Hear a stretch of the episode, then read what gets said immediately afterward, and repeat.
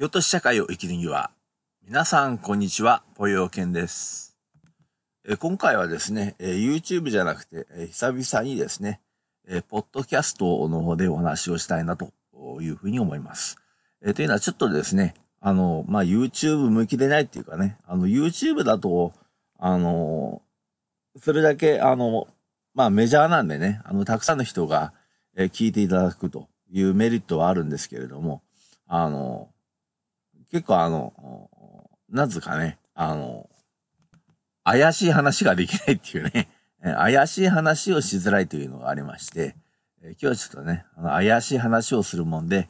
えー、まあ、あの、まあ、数人、えー、いるかいないかっていうね、えー、そういうような、あの、コンテンツの、このポッドキャストでですね、あの、配信をさせていただきたいなというふうに思います。で、まあ最近はほんとね、あの、忙しくて忙しくてしょうがないっていうか、何が忙しいかって仕事が忙しいんですよね。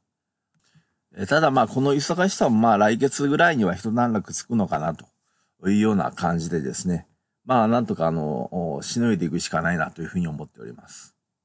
まあ仕事っていうのはね、まあ慣れるもんなんでね、あの、一日頑張ればその一日分慣れるんで、で、もう一日頑張ればもう一分、もう一日分慣れるという感じで、まあ少しずつ慣れていくもんなんでね。ただまあ、あの、つまんねえ仕事ですわ。あの、お、おっさんしかいない、えー、職場っていうのは。なんかやっぱりあの空気がおかしくなってくるんだよね。男だけっていうのはね。まあ、あの、私の話はまあ、これぐらいにしてですね。あの、まあ今日の話はですね、えー、アマテラス大神の話をしようかなというふうに思います。まあ、例のごとくですね、あの、ブログの方にですね、えー、まあ、あの、こう単語をですね、散りばめて、えー、今私がアマテラス大の大神と言ったあことをですね、漢字で書くとどうなるのかとかね、えー、そういうようなことをですね、えー、あの、わかるようにしておきますんで、あの、ブログの方とですね、まあ、合わせながら聞いていただくと、えー、わかりやすいのかなというふうに思います。えー、アマテラス大神っていうのは一体何なのかっていうと、これはあの、女王卑弥呼であるというね、えー、卑弥呼説というのがありますよね。えー、一般的にあの、卑弥呼の日ってあの、癒しいっていう字を書くんだけれども、あの、アマテラス大神である場合はですね、あのあの、癒しいという文字は失礼であろうということで、えー、日、あの、日本の日に、あの、巫女さんの巫女で、日の巫女であると、日巫女というふうに書くと。えー、私もですね、あの、日巫女というものを表記する場合は、そっちの書き方をしております。えー、歴史的な交渉もですね、あの、精密にやっていくと、えー、どうやらあの、アンバテラス大大神と、え、卑弥呼というのは、重なってくると、えー、いうことがですね、えー、分かってきました。で、え、卑弥呼っていうのは、まあ、どういう人かっていうと、えー、邪馬台国の女王なんですよね。えー、その頃の日本っていうのはですね、えー、まあ何年かっていうと、えー、紀元後のですね、えー、240年代の生まれであるというようなのが、あの、今の説ですね。あの、それがまあ、卑弥呼であって、で、えー、まあ、その頃の日本っていうのは、いくつかの、あの、小さな国に分かれていて、えー、統一国家ではなかったということが言われております。で、この邪馬台国が一体どこにあったのかっていうのがあってですね、で、まあ、大きく二通りあって、あの、北九州説っていうのと、えー、あとあの、近畿説っていうのが二つあるんですけれども、まあ、あの、私のですね、えー、説ではですね、えー、最初は北九州にあったんだろうと。で、それが力を持って、やがて近畿に移動してですね、中央集権の礎になったんじゃないかっていうですねえ、説を私は唱えております。ですからえ、最初北九州でえ、卑弥呼も一緒にですねえ、近畿に移動して、で、近畿にもって中央集権の礎を作ったと。そういう考え方ですね。ですから、どっちも正しいと。だから、どっちにも証拠があって、え、当然であるということですね。で、この卑弥呼について登場するのっていうのは、義士和人伝、義士和人伝というですね、あの、中国の歴史書なんですよね。日本の歴史書の中にはこれ、とあの、登場してこないというね、えー、そういう人なんですよね。そういう人物で、あの、中国の歴史書の中に登場しているという、非常に不思議な、えー、人なんですけれども。で、あの、当時の日本国のことをですね、えー、和国という言い方をするんですね。和国と。えー、これはあの、えーえ平和の和じゃなくてですね、人弁の方の和と書いて、和国というふうに呼びます。で、あの、この邪馬台国というのはですね、あの、まあ、その和国の中の一つの国ではあるんだけれども、あの、中心的な役割を担っていた。ですから、あの、和国の王というのは、実質、あ、和国の王じゃないや、あの、邪馬台国の王というのは、えー、実質的には、えー、この和国の王であると、も言えるということですね。えー、邪馬台国が、えー、まあ、一種のこの中央集権的な、えー、役割を果たしていたということであります。えー、それまではですね、あの、この、えー、卑弥呼以前は、えー、この和国の王というのは、まあ、それ大和国の王だ、王なのかどうなのかようわからんですけれども、あの、男の王がですね、えー、統治していたらしいんですけれども、え、内乱に内乱を重ねてひどいあれ様だったと。え、そこでですね、えー、卑弥呼というですね、えー、まあ、あの、女ですね、えー、まあ、巫女さんで、まあ、シャーマンですね、シャーマン。神に祈る。そのシャーマンをですね、あの、王にすることによってですね、えー、国が統治されたということが、あえー、これ、義士は神殿の中に書かれているということですね。で、えー、軌道というものを使ったというふうに言わ言われるんですね。軌道というのは何かって言ったら、鬼の道というふうに呼ぶんですけれども、あの、一体どういうものなのかっていうのは、あの、全く残ってないです。えどういうものなのかっていうのは。えただ言えることは、あの、まあ、今の神道につながるような、え形態ではあったろうとは思います。えただ、それよりかははるかにもっとシャーマンっぽいですね。あのいわゆる、え歌ったり踊ったりという、あの、ほとんどあの、まあ、踊るっていうことっていうのは、あの、やりますけれどもね、日本の神道でも。ただ、あの、歌ったりみたいなことっていうのはもう、まあ、ほとんどないですよね。あの、地方には、地方にあったり、その神社、えー、にいろいろあったりするかもしれないけれども、それよりももっと、なんていうか、あの、ストレートに、えー、神様に対してこの捧げる歌みたいな、えー、そういうようなもとを、ものを歌っていたんじゃないかなっていうふうに思うんですね。祈りの歌を歌っていたんだろうと。で、この卑弥呼っていうのはですね、あのー、まあ、一種の小屋、えー、もう小屋って言っても、あの、そんなちっちゃい小屋じゃないと思うけれども、まあ、何畳かわかんないけど、15畳か20畳くらいの 想像ですけども、そういうところに住んでて、で、ただあの、あの、絶対そこから出てこなかったらしいですね。で、出てこなくって、で、ただ、あの、食べ物は、えー、その一人の男がですね、その食べ物を運んでいたというふうに言われております。で、あの、実際の政務はですね、えー、弟が政務をつい、やっていたと。ですから、あの、あくまでも象徴天皇みたいなもんでしてね、あの、この卑弥呼っていうのは象徴天皇みたいな役割であって、で、その弟が総理大臣みたいなことをやっていたってことですね。で結構この、えー、邪馬台国がですね、あの、頻繁にあの、中国に対して、中国に対して死者を送ったりしてですね、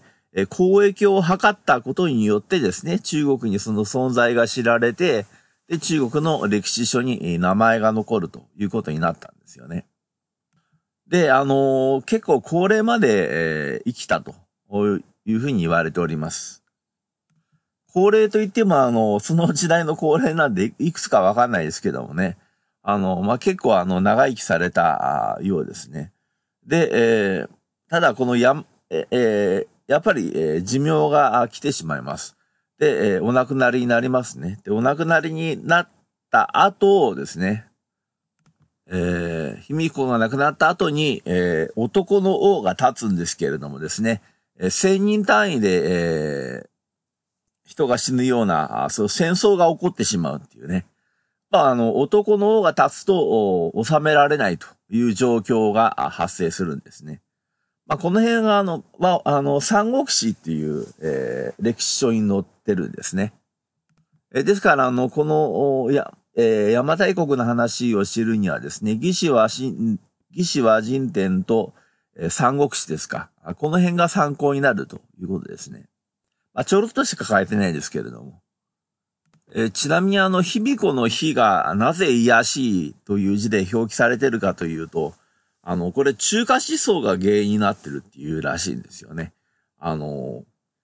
他国の人に対してはですね、あの、わざとあの、えー、この癒しい文字を使って、えー、表現するということで、あの、おそらくあの、正式なあの、読み方は、えー、私が最初に言った、えー、日の巫女、ね、あの、日曜日の日に、えー、巫女さんの巫女と書いて、日巫女が、えー、本来のこれ正しい言い方であって、の、癒しいという方の、えー、書き方っていうのは、あの、中国人が、えー、この貶めて、えー、書いた、あえー、書き方であると。そっちの方が定着してしまったというふうに私は、えー、考えております。で、まあ、あの、卑弥呼の死後、えー、男のを立ててるんですけれども、えー、まあ、内乱が起こ,、えー、起こってしまって、とんでもない目に、えー、なってしまってですね、えー、次、えー、どうしたかっていうとですね、えー、この卑弥呼の血族にあたるですね、えー、豊っていうですね、えー、女ですね。これを女王にするんですね。で、この豊というもの、豊という方を、えー、女王にすることによってですね、再び国がまとまりましたという、そういうような、あの、ことが、歴史書に、書かれていると。で、この豊も、えー、まあおそらくあの、卑弥呼に習ってですね、えー、まあ、あの、どっかの建物にですね、えー、こもって、えー、祈り暮らしてやろうと、祈り暮らしたであろうということはですね、まあ、想像に難くないということですね。で、えー、まあ、あの、先ほどこの邪馬台国がですね、あの、えー、近畿地方に移って、それがですね、え中央集権の、この、えー、自然になったっていう話をしましたけれども、えー、まあ、その中では、まあ、いわゆる、えー、あれですね、あの、天皇というものがですね、えー、生まれてきてですね、誕生して、で、えー、まあ、男系の伝統が次第にできてきてるっていうことで、えー、今の天皇陛下っていうのは、男系男子ですよね。ずっと男系男子というものがしばらく続いておりますよね。あの、女子だった時代もあの、ありますけれどもね。えー、基本的には男系男子という状況で、えー、ずっと日本は続いてきていると。で、これ振り返るとわかるんですけども、日本はこの、まあ徳川時代とかってありましたけれども、あの、基本的にはこの戦乱の絶えない、えー、そういう国ですよね、日本っていうのは。で、まあ、あの、私が思うにはですね、あの、日本というのは、えやはりこの卑弥呼のような存在が必要なんだろうなっていうふうに思うんです。で、もしですね、あの、卑弥呼のような存在が、えー、存在をですね、作るとするならば、えー、まず、えー、これ、えー、絶対的にこれ、まず女子であるっていうこと、女であるっていうこと。で、えー、男を知らないってことですね。処女であるってことですね。あの、男と交わると、えー、男のカルマっていうものをですね、引き受けてしまうと。だから、あの、余分なものを自分が抱え込むことになると。いわゆる性交渉っていうものはですね、あの、お互いのカルマっていうものを共有するという行為でもありますので、ですから、えー、男は知らない方が、えー、いわゆる、えー、身軽でいられるってことなんですよね。ですから、えー、所持である必要があると。で、えー、あともう一つ、頭が悪きゃダメですね。えー、極めて利発であると。頭が良くて賢いということですね。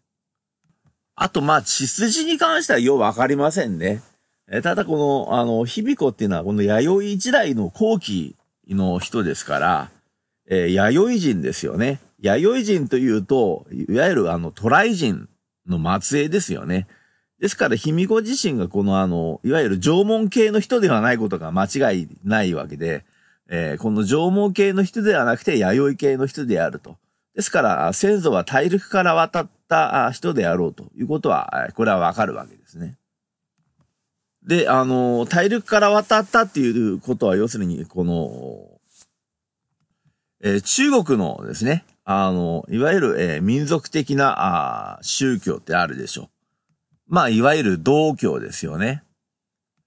えー、その時代の道教ですから、今の道教とは違うと思うんですけれども、えー、この道教の元になるのが、この神仙思想といってですね、えー、修行してこの仙人になっていって、えやがては神になっていくっていうね、えそういう宗教があるわけですけれども、えそこではまあいろんなまじないなんかを用いたりしますけれども、まあ、あの、そういうものがですね、えー、おそらくあの日本に流れ込んできていてもおかしくないと。で、実際あの、えー、陰陽道とかっていうのがありますよね。えー、あれまああの、えー、道教の影響を受けているというものであります。あの、マガタマってありますよね。あの、マガタマっていう、えー、三種の神器の中の一つのマガタマ。えー、あれをよく見てください。あの、あれを見るとですね、あの、あのマガタマを、が二つあると思ってください。で、その二つあるのをですね、あの、えー、片側をこの、えー、上下逆にさせて、くっつけると、引用、対極図の引用、わかりますか？引用の図ですよね。あの、中、あの、韓国の国旗の中央にこの、え引用のマークがあるでしょ。えー、ですからまあ私はこの、あの、マガタマっていうのは、この、えー、引用対極の、えー、引用を表していると。だからそこから全てが生まれているよというね、えー、そういう思想をこの勾玉が表しているんだろうというふうに私はそう考えてるんですけれども。というわけでですね、まああの、えー、まあ本来ですね、あの、日本の国を治めるにはですね、えー、そういったですね、卑弥呼のような存在、えー、あるいはこの、えー、豊のような、えー、存在が、えー、いなければ、あ日本という国は、えー、まとまらず、えー、内乱ばかり起こす国になってしまうと。えー、これはですね、あの、単にですね、えー、この、例えばですね、えー、日本でもこの女の知事とか、女性知事とかいますけれども、えー、女性の知事を立てたら、あの、そこの自治体があの、まとまるかって言ったらとんでもない話でね。え、それとは全然違う話なんです。次元は全然違うんです。女なら誰でもいいっていう話じゃないんですよ。あさっき言ったように、えー、あの、やはりこの、まずあの、祈る人でなければならないと。だからちゃんとそういう、えー、祈りの仕方を知っているということがね、えー、条件でありますし、えー、基本的には政治をやるんじゃなくて、えー、祈り人なんですね。祈る人なんですよね。巫女さんなんですよね。え、それで、え、男を知らないということが非常に重要なことでありまして、あの、女ならば誰でもいいということではないです。ですから、えー、女性をトップに据えれば、その組織がまとまるとか、えー、そういう話では全然ないです。私が言ってるのは。で、実際日本においてですね、これから先にですね、えー、そういう存在をですね、日本で作っていくことができるのかったら、これはできないです。今からこの、え、卑弥呼みたいな人をですね、えー、どっかから探し出してきて、えー、そういうね、祈りの生活にね、え没頭させるみたいなことっていうのは、えー、で、これはできないですね。えー、人権の問題とかそういうのも出てきてしまいますしね。ただやはりあの、確かにこの、えー、卑弥呼という存在がいて、で、えー、その、少し後に、えー、豊という存在がいて、で、それによって、え、国が守られてきたという、そういうですね、えー、歴史を日本が持ってきたということがですね、非常に重要なんですよね。で、まあ、証明はできませんけれども、えー、この、卑弥呼というものが、えー、実は、アマテラス大神の神であるというようなですね、えー、理解をするとですね、これは実際そうでなくてもいいんですよ。あの、アマテラス大神の神というものが卑弥呼であるというような理解をすればですね、あのー、この卑弥呼というものがですね、卑弥呼の霊というものが、えー、この日本の守護神になるということになるんですね。えー、あの、神宮大麻っていうものがありましてね、あの明治神宮の神宮に大麻、大麻っていうのはあの麻薬の大麻ですね。神宮大麻っていうのがありましてですね。えー、あれを、あれは、あの、えー、伊勢神宮で作ってるんですけれども、あの、この神宮大麻っていうのは、あの、大きな、えー、神社本庁系のですね、あの、大きな、あの、えー、神社に行くと、えー、売ってます。安い金で売ってますんで、えー、あれでもいいんでですね、あの、あれをですね、えー、まあ、小さい、あのー、小さい、えー、紙型で構いませんので、あの、それはあの、インターネットでも買えます。えー、あの、えー、大きい紙棚っていうのはですね、あの、紙棚を、えー、紙札を3つ並べる形式になっているんですよね。ですから、あの、真ん中に、えー、アマテラス大の神のその神宮大麻ですね。で、その横にはですね、えー、宇治神。で、えー、また、えー、その反対側に、えー、数形神社って言って自分が普段信仰している、えー、神社の神札を、この神札を3枚置くような、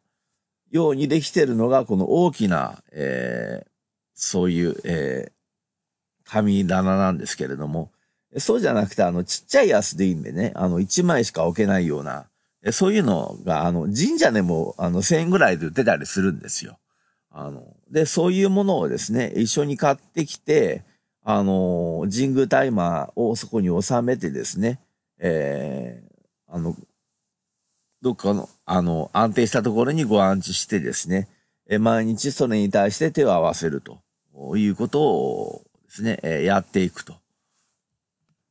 まあ、私の場合は、まあ、祭壇がありますんでね、あの、一緒にあの、えー、拝んでおりますけれども、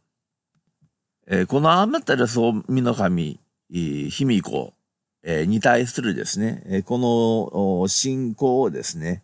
えー、この国の中においてですね、えー、いわゆる浸透させていくということがですね、国の平和につながっていくのではないだろうかなというふうに、えー、私は思っているんですよね。まあ今の神社本庁っていうのも、あの、だんだんあの、ちょっとあの、いわゆる、えー、カタカナ書きの右翼化してますよね。えー、で、あの、天皇崇拝的なね、えー、方向に行っていると。え、ですから、あの、神社本庁ではこの代々のこの、日本の天皇を崇拝してるでしょう。でもまあ圧倒的にお得なんですよね。でもそういうものを崇拝しても国はまとまらないんですよね。え国をまとめる力を持っているっていうのは、あの、卑弥呼であるとか、豊であるとかというですね、いわゆる、えー、女の王なんですよね。その力を借りなければ、あ日本という国というのは、えー絶対にこれ収まらないんですよ。で、このアミタアマテラスオミの神っていうのは、あの、日本の神であって、やはり日本の守護神になっているということなんですよね。ですから、えー、まあ、あの、いろんなね、あの、インドから来たですね、まあ、あの、シャクソンをはじめとしてですね、えー、いろんなあの、なんとか如来とか、なんとか菩薩とか、なんとか妙王とかっていろんなものを我々は、あの、拝んだりしますけれども、やはりあの、えー、日本の守護神であるところの、えー、アンマテラス大の神というものをですね、あの、しっかり信仰していかなければですね、えー、ならないというふうに私は、えー、思っている。で。この神宮大麻っていうのは、あの、どの神社にもですね、まあ大抵の神社にも、にはね、あの、まあ、伊勢神宮系統の、いわゆるあの神社本庁系統のですね、えー、神社に行くと置いてありますんで、あの、結構気楽にあの、みんな買ってきてですね、あの、あちこちペタペタははすけたりするような人もいますけれども、まあ、正しい形でですね、お祭りして、えー、正しい気持ちでもってですね、あの、拝んでいかなければ、えー、これはあの、えー、絶対にですね、あの、粗末にするのと同じですから、あ、だったら最初から拝むなよっていうことになりますんでね。あそこはあの、えしっかり本当に神様だと思ってですね、しっかりあの、安置した方がよろしいと思います。で、あの、字の上手い方は別にやね、あの、わざわざあの、伊勢神宮です、あの、作ってる神宮大麻をね、買うまでもなく、えー、字の達筆な方はですね、短冊に、えー、アマテラソーミの紙と、えー、書いて、えー、それをですね、あのえー、毎日しっかり、えー、アミタ、アマテラ総味の神としてですね、えー、拝んでいけば、そこに魂は入りますんでね。え、別にあの、えー、そのじ、あの、神職の修行を積んでいなくてもですね、え、信仰があればそこに魂を入れることは可能なんで、え、そういうことはやっていけばいいと思いますし、またあの、絵が上手ければですね、絵の上手な方は、あの、自分のイメージでアマテラス、大見の神のですね、絵を描いてですね、えそれを、えー、まあ、あの、神としてですね、え、お祭りをするというやり方でもいいと思うんですよね。で、このアマテラス大見の神のこの、えー、お姿というのは、まあ、あの、頭に、えー、王の象徴である王冠を被っておられるということ。で、えー、よくですね、あの、アマテラ総民の神を書く人で、あの、神仏集合、いわゆる仏教と集合させてですね、あの、片っぽに如意宝珠を持って、片っぽにあの、剣を持ってみたいな形で、いわゆる、あの、抱き二点みたいな形であの、描く人もいるんですけども、あれはまあ、あの、間違いでありまして、あの、神仏集合以前の、その、神様でありますから、あの、手に、あの、稲穂を持っているというのが、アマテラ総見の神の、えー、この正式な、えー、まあ、描き方なんじゃないかなというふうに思います。えー、手に稲穂を持つっていうのはですね、あの、やはりあの、えー、弥生時代の後期ですから、やっぱ稲なんですよね。象徴しているものが。米なんですよね。えー、その、えー、稲穂を、えー、一本手に持ってですね、えー、頭に、えー、王冠をかぶっていると。そういうイメージですよね。あの、基本的にはこのアマテラ村民の神っていうのは、えー、平和の神様でありますから、えー、戦を嫌われると。で、まあ、あの、戦争中はですね、えー、まあ、ああいう時代的なものはもうありましてですね、まあ、神社本庁はですね、えー、アマテラ村民の神をそういうですね、えー、まあその、戦乱とかね、えー、戦勝祈願とか、えー、そういうふうにですね、えー、利用されたというですね、えー、こともあったでしょうが、え、ですがあ、本来はそうじゃないということなんですね。本来は平和の神であるということでありますから、ですから我々個人もですね、あのまあ、生活が殺伐としてきているとか、あとあの、会社の方でですね、あの、非常にあの、大きな問題を抱えて、大きなトラブルを抱えているとか、あと家庭のトラブルを抱えているとか、えそういう時にはですね、えこのアマテラソオカミに対してですね、あの、まあ、祈りを捧げ、え、捧げていくと。まあ、やり方としては、まあ、いろいろあってもいいと思うんですけども、とにかく、まあ、あえー、柏手を打ってですね、あと手をしっかり合わせてですね、えー、まあ、5分でも10分でも、まあ、心ゆくまでですね、えー、自分の心から、こう、話しかけていくということなんですよね。あともう一つの、やり方としてはですね、あの、紙に書くっていうことなんですね。あの、アマテラ総民の神様に対して、えー、お手紙を書いて、えー、今私はこういうことで苦しんでおりますと。で、えー、この苦しみを取り除くためには、あどうしたらよろしいでしょうか。えー、どうか、お力をお貸しくださいというふうにですね。あの、まあ、別にあの、毛筆で書く必要性もないと思うんでね。あの、まあ、ボールペンで書いても構いませんけれども。まあ、できることであれば、あの、まあ、せいぜい筆ペンぐらいを使ってですね、あの、綺麗に、えー、字を書いてですね、えー、和紙でね、できれば、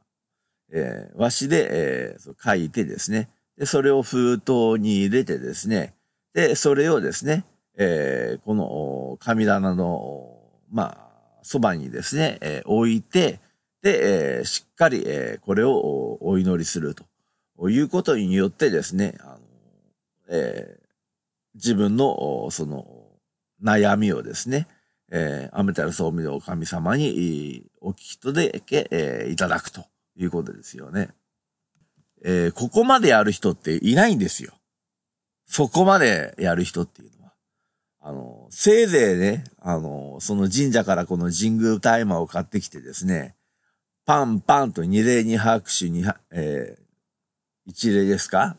えそれやって、行ってきますって言ってきちゃうっていうね。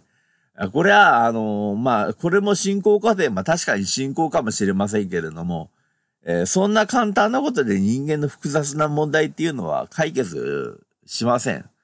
やっぱりあの、祈りの時間が圧倒的に足りないです。えー、そういう祈りの方をしてる、その祈り方をしてる人間っていうのは。ですからですね、本当に、あの、え願いを叶えたいんだったらですね、今言ったようにですね、心を落ち着けてですね、えお手紙を神様にしたためてですね、それを封筒に入れて、えで、えそれを神様に対してですね、えお送りするということですよね。それによってですね、あの、やはりあの、我々を憐れんでくださっていると。いう神様でありますから、えー、絶対に、あの、聞き届けて、くださっております。で、あの、我々自身はですね、あの、その、例えば、アマテラスオ神様がですね、我々に対してこうした方がいいよとか、ああした方がいいよということはですね、必ず言ってくださっているんです。ただ、残念ながら我々の耳で聞こえることができないんですよね。しかしながらそれは我々の魂の奥底に語りかけてくださっているんです。それを耳で我々は聞くことはできないんですね。で、言語として認識することはできないんです。ただ、そういうふうに語りかけて来られたことというのはですね、えー、自分自身の、何て言うでしょうか、いわゆるひらめきのような形でですね、あ、こうした方がいいような気がすると。うん。このように行動した方が解決するような気がするなという形で、えー、アイデアとして出てくるということなんですよね。それが、いわゆる神様からのですね、ご神託ということなんですよね。これをやっていくとですね、あの、ものすごく、とにかく気持ちが平和な気持ちになっていくでしょうし、えー、問題解決もですね、まあ、ものによりますけれども、えー、ものすごい、あの、難しい問題に関しては、やっぱりそれだけの時間がかかります。えただ、まあ、簡単な問題ならばですね、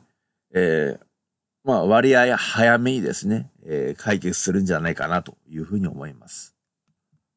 で、ここまでしてですね、あの、信仰する人間というものが、なかなかいないということですね。で、アマテラス大神神をですね、えー、卑弥呼としてですね、えー、拝んでいるという人も非常に少ないわけですよね。ですから、あの、それを、あの、アマテラス大神卑弥呼様としてですね、えー、しっかりと祈っているという人に関しては、やはり格別の思いを持ってですね、えー、まあ、え、我々を救って、くださろうとするはずですので、ぜひともですね、あの、そういうやり方でですね、え、信仰されてみてはいかがかなというふうに思います。で、なんであの男のでは収まらなくて女の王を立てるとこの収まるのかというとですね、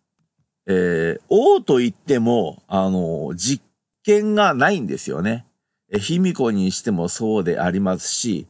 えー、おそらくですね、えー、豊に関しても同じでありましょう。あの、実験がなかったはずです。あの、象徴天皇みたいなもんだったと思います。えー、ただ、あの、王が、あの、実権を持っている、いわゆる、えー、日本の総理大臣みたいな存在ですね。えー、がですね、もし、あの、判断が、どうしたらいいかよくわからないような時にですね、えー、このご神託を受けるというですね、そういう役割を果たしていたという人たちなんですよね。ですから、必要としているのは何かというと、女王ではないんですよ。女王じゃなくて、巫女なんですよね。日本が必要としているのは。で、この日本には今現在本当の巫女というものがいないんですよ。えー、あの、広瀬アリスというですね、女優さんがあの、えー、やったですね、まあ、去年公開された、えー、ミコッチャ県とかっていうですね、えー、そういうあの、神社をですね、舞台にした、えー、まあ映画がありまして、まあ面白いなと思っては見ましたけれども、あの、本当の意味での巫女っていうのはなかなかいないですよね。で、あの、女性の本能として、えやはりですね、あの、独身を貫くというのが難しいです。非常に難しい。あの、やはりあの、子供を産みたいというですね、えー、欲求というのものがですね、あの、凄まじく強いですね。えー、ですからもうお釈迦さんも、あの、おっしゃってた通り、この、この女性のですね、いわゆるこの情欲に、この、翻弄しやすいというところをですね、お釈迦さんも、え、指摘されているようにですね、凄まじいものがあるんですよね。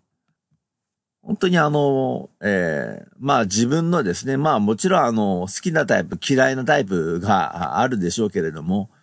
まあそれなりの、まあストライクゾーンに入っている男性がですね、えー、耳元でですね、まあ、愛してるよ、みたいなことをですね、えー、囁かれるだけでもですね、えー、腰砕けになるぐらいのですね、えー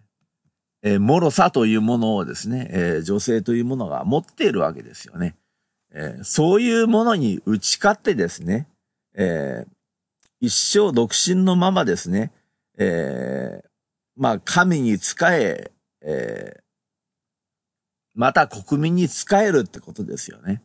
で、そういうことができる人間というのはですね、今現在もういないんですよね、現実問題として。え、ならばですね、この神の霊の世界、え、これを心霊界と言いますけれども、え、もう心霊界に行かれた、あこのアマテラス、大神の神様ですね、に、えー、やはり活躍していただくしか、あこの国、え、して、この国に生きる我々がですね、え、助かっていく方法というのはないんじゃないだろうかというふうに思うんです。でですね、あの、えー、遺跡を掘り返すとですね、えー、第一防神かな、えー、そういうものが、あの、えー、世界各地で出土されておりまして、えー、日本でも土偶というものが出土されてますよね。えー、この土偶をよく見てほしいんですけども、乳首がついています。女性ですね、これは。えー、女性というものはですね、えー、子供を産み育てると、えいう、そういうですね、え使命みたいなものがあるんですよね。まあ、使命というと語弊がありますね。役割みたいなものをですね、えー、もともと持って、えー、生まれてきているというだけありまして、あの、男に比べるとそれだけ生命力というものが強いんですよね。で、母性愛というのがある。この母性愛っていうのは何かって言ったら優しさなんですよね。で、あの、子供を育てなければなりませんから、当然のことながら戦争を嫌いますね。え平和思考なんですよね。えこういうところからですね女、女性崇拝みたいなものっていうのはもう古代の頃からあるわけですよね。で、あの、カトリックでは今でもマリア信仰っていうのが、あの、カトリックでありますよね。マリア信仰というものが。で、観音様というものも、もともとあの、ゾロアスター教のアナーヒターっていう女神さんですからね。あれも女性崇拝ですよね。観音信仰っていうのはね。で、それだけあの、女性というのは男とはこの圧倒的に違う性質を持っているってことですよね。性質が違うんですよね。男と女とではね。ですから、あの、男があの、一生懸命あの、なんて言うんでしょうかね、あの、卑弥呼みたいにあの、神様にね、えー、拝んだところでですね、限界があるんですよね。やはり卑弥呼のようなこの女性がですね、えー、祈りを捧げるということっていうのはこれ全然違う結果をもたらしてしまうということなんですね。で、本当に今でこそ、なんていうかな、あの、中性化といって、女は男みたいになってくるし、男は女みたいになってきているということで、これは非常にあの悪い傾向なんだけれども、女の人っていうのはもともとそういうもんなんだよと。いうことでですね、まあこれもまたあの女性もあの年食ってきてまあおばちゃんになっていくとですね、またこのまた変質してくるんですけどもね、性格的なものが。まあそれでもあの結婚しないで独身を貫くとですね、あの年取ってもあの女性であってもあの結構艶があったりしますわね。あの子供産んじゃうとね、あのやはりあの、えー、おばさん化しますよね、ものすごくね。は、まあ、若い頃でね、あの、まだそういう、えー、子供もね、えー、産んだことがないと。で、男ともまだ交わったことがないというね、えー、そういう女性の持っているこのエネルギーとか、パワーとか、えー、そういうものっていうのはもう、えー、すごいものがあるんだよというね、ものすごいものがあるんだよということはですね、えー、ぜひですね、えー、知っておいてほしいなと思うんですよね。特にその若い女性たちにはね。で、それだけのエネルギーというものが自分があるんだよということをですね、まず自覚していただきたいなというふうに思うんですよね。で、これがもう簡単にもう、なんていうかね、今の時代の流れですぐ男と付き合ってすぐ寝て、えー、どうのこうのっていうふうになってしまうとですね、えー、せっかく自分の持っているそのエネルギーみたいなものがですね、えー、だんだんとこの男によって怪我されていってしまうということなんですよね。まあ一番いいのはですね、あのー、そうですね、えー、恋人も作らず、えー、結婚もせず、で、えー、恋をしてもいいです。え、でも決して好きだとか愛しているだとか言わず、え、ただひたすら心の中で、え、心の中で、えー、愛おしむと。いうことをですね、えー、やっていくと。え、そうするとですね、え、ピュアなエネルギーを持ったまんまですね、え自分の生涯を送ることができると。で、傷つ、傷つかずに済むし、あの、男からのこの強奪物みたいな、そういうあの、汚らしいカルマをですね、え受けずに済むということでですね、本当に女性が本当に幸せになりたいんだったらですね、ぜひともですね、えー、独身を通していただきたいなというふうに私は思う次第で、